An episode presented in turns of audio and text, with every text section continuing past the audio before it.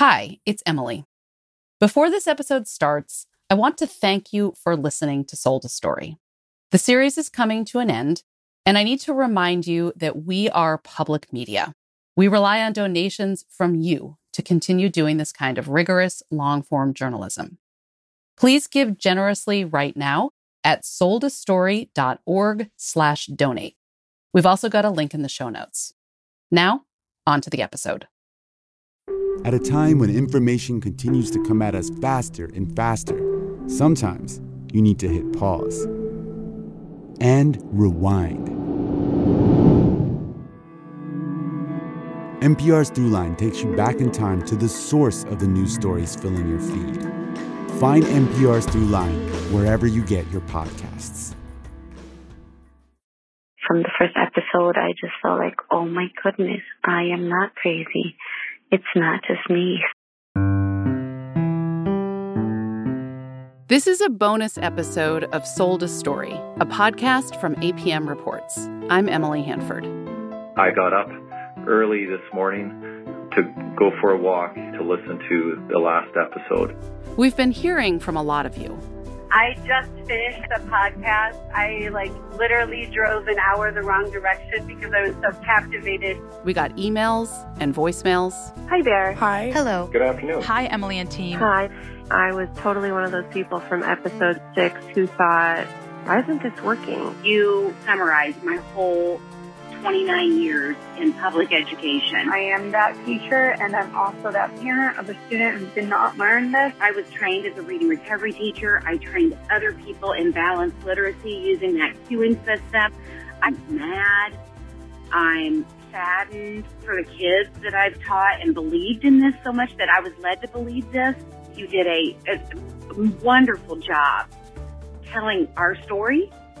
We've heard praise, we've heard criticism, but a lot of what we've been hearing in response to the podcast are personal stories. For the first few years as as a teacher, I, I was a good teacher, but I wasn't a good literacy teacher. I got an email from my younger daughter's teacher. Just a few years ago, when my son was in first grade, the school was she was in at the time in Virginia. When my daughter was in kindergarten, is when she would try to send out a word on a page. She would get the beginning part of the and word. one of my favorite reading specialists in our school district said to me, "The guilt that I feel." Today, in the first of two bonus episodes, we're telling you about some of what we heard from listeners in response to Sold a Story.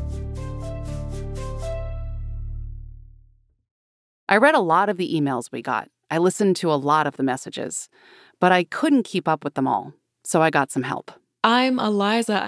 Meet Eliza Billingham. I'm a research assistant. Eliza read or listened to every message we received. So, who do we hear from? What can you tell us about who called us and emailed us in response to Sold a Story? Oh man, who we didn't hear from might be a shorter list. We've got teachers, obviously, everyone from pre teachers to retirement. Um, parents, grandparents, school psychologists, reading specialists, librarians, social workers, professors, lawyers, publishers, and school board members, administrators, and even students. We heard from a bunch of kids. And when I listen to the podcast, I hear a lot of uh, what I've struggled with throughout all the years in school. This is Jack Freeman. He's 13. His mom wrote to us, and then I interviewed Jack and his younger brother. Hi, my name is Cooper, and I am 10, and I really love the podcast. The boys listened with their mom in the car. So, my mom started putting it on a lot during the car ride back and forth between tutoring. Jack and Cooper are kids who are getting private tutoring because they weren't taught how to read in school. I do remember a little bit of what you talked about in your podcast about them covering up the word and trying to use tools to guess that word.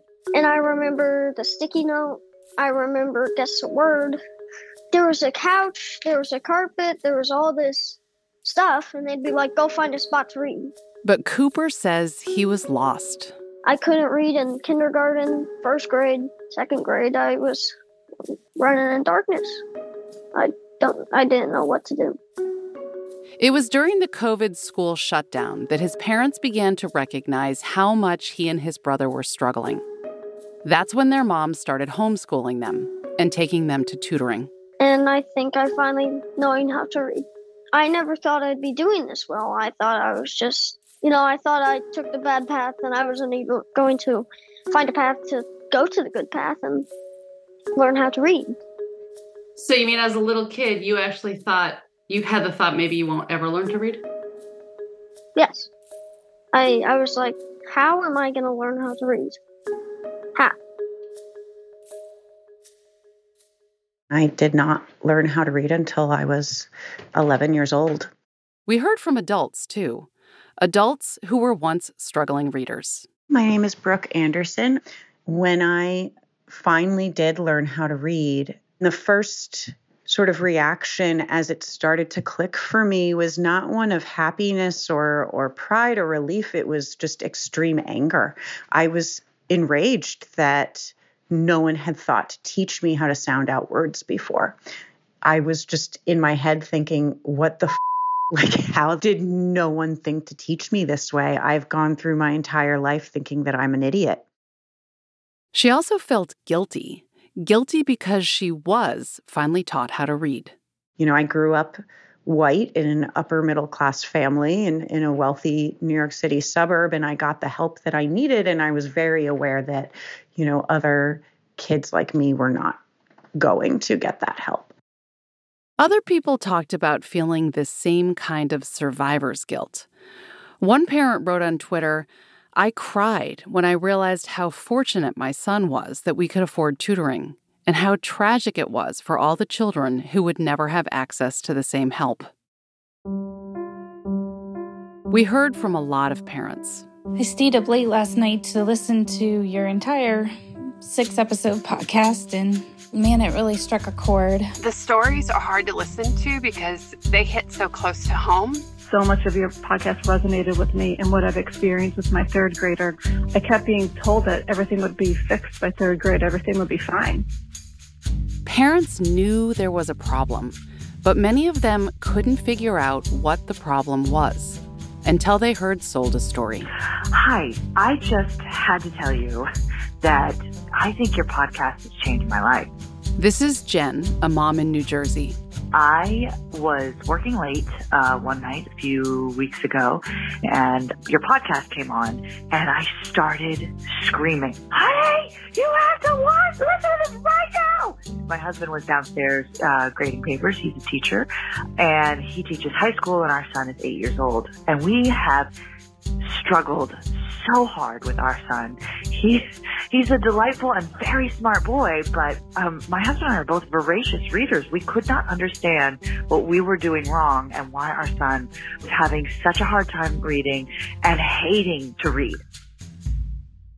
She says they blamed themselves. They blamed their kid, but they never thought much about how he was being taught in school until she heard the podcast. And I, I, I pulled out all of his uh, schoolwork from kindergarten and first grade. And sure enough, there were the books, there were the letters. So I called the principal. And the principal said to her, Yes, we teach those strategies and those programs. She sent him the podcast, every episode, every week. She doesn't know if he listened, but she sent the podcast to teachers at her son's school too. And she says some of them wrote back and said, We listened, and we're talking about this now. So my hope is, is that they're slowly moving away from it. And I'm so thankful for this podcast. Another mom told us that it was a teacher at her son's school who told her to listen to the podcast. Last week, my school's parent teacher conferences were happening, and I scheduled a parent teacher conference with his fourth grade teacher, like I always do every year with his regular teacher. But this year, I also scheduled a conference with his reading specialist this is Liz. She says her son has been working with the same reading specialist since kindergarten, so she'd met with her before. But this time it was a really weird and strange and different um, vibe to the conference with his reading specialist. She um, was almost getting emotional. She started out the 15 minute conference, um, teleconference over Zoom, uh, apologizing and saying that she hasn't helped Cole at all. She was talking really fast. It seemed really emotional. Um, but she said, Sold a story. Please, you've got to listen to Sold a story. So she listened. I'm so sorry. wow. Um, this is my son. You know, this is my child. So upset. But mostly I just want to change it right away. And so does his reading specialist. And I'm so grateful to her and I'm so grateful to this podcast because I think you just changed my son's life. And I'm going to share this podcast with everyone I meet. uh, sorry, gosh, I had no idea I was going to get so emotional, but, um, yeah, wow. this is a big deal. We also heard from a lot of teachers. Hi, Emily. Uh, my name's Alex. Alex was a reading recovery teacher. Reading Recovery is the program that was started by Marie Clay, the woman from New Zealand you heard about in the podcast.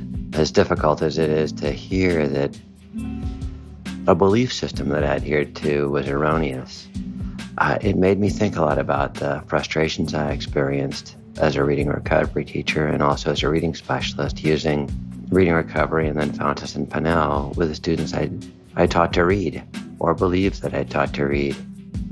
Alex wanted us to know why reading recovery was so appealing to him. I knew nothing about teaching reading, which is why I got my master's degree in literacy and then would just jump at the chance to be trained as a reading recovery teacher. And it certainly did change the way I taught in the classroom in terms of my attention and my ability to do something to help kids read, which mostly involved putting a book that they could read in front of them. teaching is a lonely profession in many respects. And the intensity of the reading recovery training in particular, where you're being observed by your colleagues and observing your colleagues with regularity throughout the time that you're a reading recovery teacher, involves a lot of risk, a lot of intimacy, and you build tremendous trust in your colleagues and you're guided by a teacher leader. And, and it's a wonderfully constructed model for professional education, professional development, but it's also worked very well to create an insulated community. That kind of community is not going to be open to changes in perception unless they come from on high. And in that case, it was Marie Clay, who we all worshiped. He says he did have some nagging questions, though, some doubts. That I started to see, but I couldn't really acknowledge. And so I really appreciate your reporting because it, in a very gentle way, in a very kind way, you've let me accept what I suspected.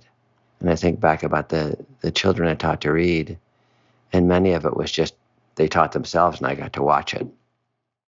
Of course, there are current and former teachers who did not feel the way Alex did about the podcast.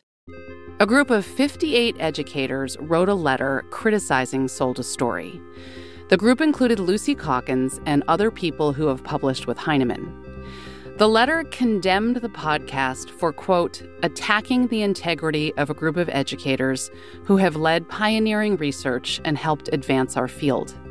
Another woman wrote, please stop blaming teachers. Teachers are employees who must do as they are told. But many teachers wrote to say they believed what they were told. I've learned a lot about the science of reading since you started writing about the topic. Michelle Shard has been a teacher for 29 years. I have some ideas about why we thought the way we did and want to share them. Um, I didn't focus on decoding during my early years as a classroom teacher because I wanted to teach kids to read deeply, to make connections and synthesize information using deep critical thinking. And we as a group wrote off phonics as a superficial skill that didn't need much attention. Most of the teachers I knew came to reading easily, seemingly automatically, so it made sense to us that our students would as well. She says teaching kids how to read the words felt kind of like not believing in them, not believing in their ability to learn on their own. And that felt inequitable. We believed the Marie Clay studies and the Fountas and Pinnell methods, and especially Lucy Calkins' structures around Readers and Writers Workshop, because it went with how we were all thinking Also, we didn't know how to teach phonics. So there you have it. We were sold the story. Other teachers called to say they never believed in Clay and Fountas and Pinnell and Calkins or the ideas they were promoting. Your podcast shined a light on something I've been trying to tell people for the last 11 years of my teaching career. This is LaQuisha Underwood. I was a striving reader as a child. I am now a reading teacher because I did not want what happened to me to happen to millions of other children. I was afraid to turn over my own children's ability to learn uh, reading to schools because I know what they've been told and I know that it doesn't work. She says she's had to make hard decisions because she had doubts about programs she was expected to teach. As early as last year, I saw a school purchase the LLI leveled reader program and I cringed so much so that I actually took a leave after t- trying to be forced to use the program that I know doesn't work. Anyhow, thank you so much for the work you've put into this and I'm going to keep doing what I can to help people learn to read. Hi, I'm a first year kindergarten teacher. We heard from new teachers trying to buck the system too. I just finished listening to the podcast.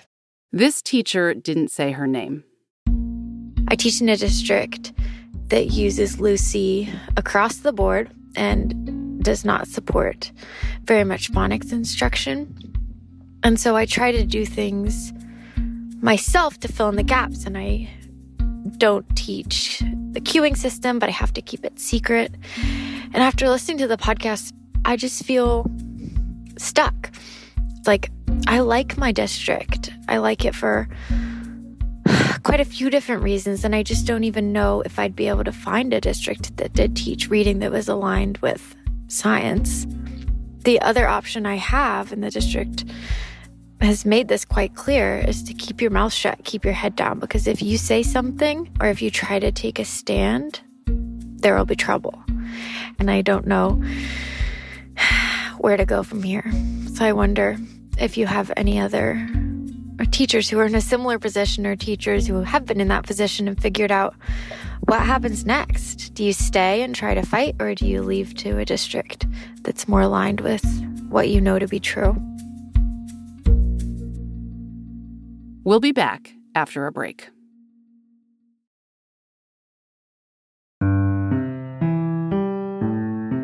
Hey, everybody. After people heard Sold a Story, they wanted to talk about it.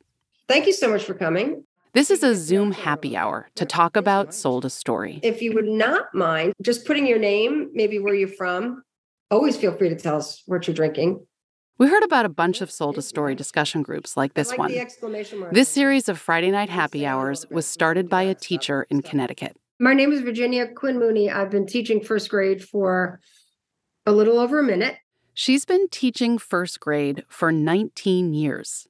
She says she knew something wasn't right with reading instruction. Like I did teach phonics and I and I've always known that, you know, post-it notes over letters is really not effective. But she doubted herself because everyone around her seemed to be all in on balanced literacy and Lucy Calkins and Fountas and Pinnell. All of education was embracing this. All of the people that were my literacy leaders were sitting me down and telling me this is the way. She says after she heard Sold a Story, she couldn't sleep. I couldn't sleep because I was like, what can I do? So she started the happy hours. Welcome, everybody. Thank you so much for being here and, and uh, moving the conversation forward. Um, She Johnny, says nearly 400 people signed up for the first happy hour. People from all over the world. We had South Wales, we had Ghana. There were some great accents. Lots of teachers came. So did principals, superintendents, school board members, college students, parents. So much of this for me is it's incumbent on me to pay back those families that I needed to have done better for. This is Virginia at one of the happy hours. We have to just be done with balanced literacy. Like it just has to go away. And we have to just start directly teaching our kids how to read. Virginia, I feel the same way. This is one of the other teachers who came to the happy hour. I feel like I have to give back to the community because I was so ingrained and I was a balanced literacy teacher and supported it so mm. much. And I've been on that same journey for about probably four years now. And I am so passionate about it. And I spend more time reading and taking classes. And it's just, I, I, I devote all my free time to this. This is what I think I was hoping for when I started reporting on this topic more than six years ago. I was hoping that the reporting would get people interested in the scientific research on reading, that it would be an invitation to learn more. And it has been. I think a lot of people know a lot more about how kids learn to read because of this reporting.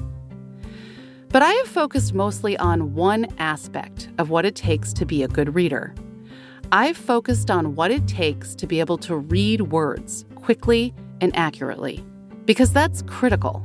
You can't be a good reader without being good at reading the words. But that's not enough. There is a lot more to reading. And this has been one of the criticisms of my reporting that it's focused too much on word reading and not enough on comprehension, on what it takes to understand what you read. And I heard from people who expressed that criticism in response to Sold a Story. I'm Claude Goldenberg. Claude Goldenberg was a professor of education at Stanford. He retired a few years ago. But I'm still involved in working through reading issues, reading policy, reading problems, reading research. He wrote me an email after hearing the first two episodes of the podcast. One of the things that you said in that email to me in October is there's a huge danger we're digging another hole for ourselves by appearing, maybe unintentionally, to extol foundational skills as silver bullets. So, can you say more about that? Like, what's the danger? What are you actually noticing out there? Well, I get the impression, and sometimes more than just an impression, there's like this this sort of dismissing like yeah okay right uh, we know there's more but you got to get those foundational skills down He's concerned that schools aren't paying enough attention to the vocabulary development and knowledge building that's necessary for kids to become good readers. I think one of the things I said in my email was even if you were to, in each episode, just make a brief aside, you know, 30 seconds. Look, ladies and gentlemen, we know there's more to reading than foundational skills. We also know that that's been a glaring gap in reading education. But no one should walk away from this podcast thinking that if, if he just got foundational skills right, everything would be okay. He's right.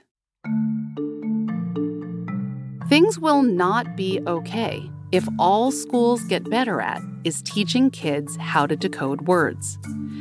And here's the thing Making sure that kids get the knowledge and vocabulary they need to comprehend what they read may actually be the bigger challenge. It takes years and years of schooling, and it's where family income and educational background tend to make a big difference. Because kids don't just learn vocabulary and knowledge at school, they learn a lot at home and through the experiences they have every day the people they meet, the places they go, the information they're exposed to. The challenge of bringing literacy on a massive scale to an entire population is a tall order. Claude Goldenberg doesn't want anyone to be under the impression that just teaching kids how to decode words will lead to better reading comprehension. We need to have a teaching force that understands these things with as much kind of nuance and complexity as possible. He's concerned that people are rushing to adopt simple solutions to a complex problem. And changes are coming fast. State legislators across the country are passing laws. We need to improve reading in Wisconsin. We are all in agreement on that. Exhibit 1 is the result of a five year investigation by an education reporter into reading instruction. I'm calling for a renewed focus on literacy and on the way we teach reading in the state of Ohio. I'm going to tell you about some of the laws that are being passed in response to the podcast and why I'm kind of worried about some of those laws in a second bonus episode of Sold a Story coming next week. This episode was produced by me with Eliza Billingham and Christopher Peak. Our editor was Chris Julin. He also did mixing, sound design, and made some of the music. Final mastering of this episode was by Alex Simpson. The Sold a Story theme music is by Jim Brunberg and Ben Landsberg of Wonderly. Our digital editor is Andy Cruz. The acting deputy managing editor of APM Reports is Tom Scheck, and our executive editor is Jane Helmke.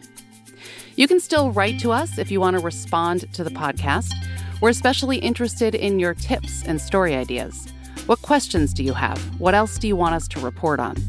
Our email address is soldastory at americanpublicmedia.org. That's soldastory at americanpublicmedia.org. You can also find us, along with transcripts, additional articles, and a podcast discussion guide, at our website, soldastory.org. If you want other people to hear this podcast, one of the best things you can do is leave a review on the podcast app where you are listening now and share it on social media. Support for this podcast comes from the Hollyhock Foundation, the Oak Foundation, and Wendy and Stephen Gall.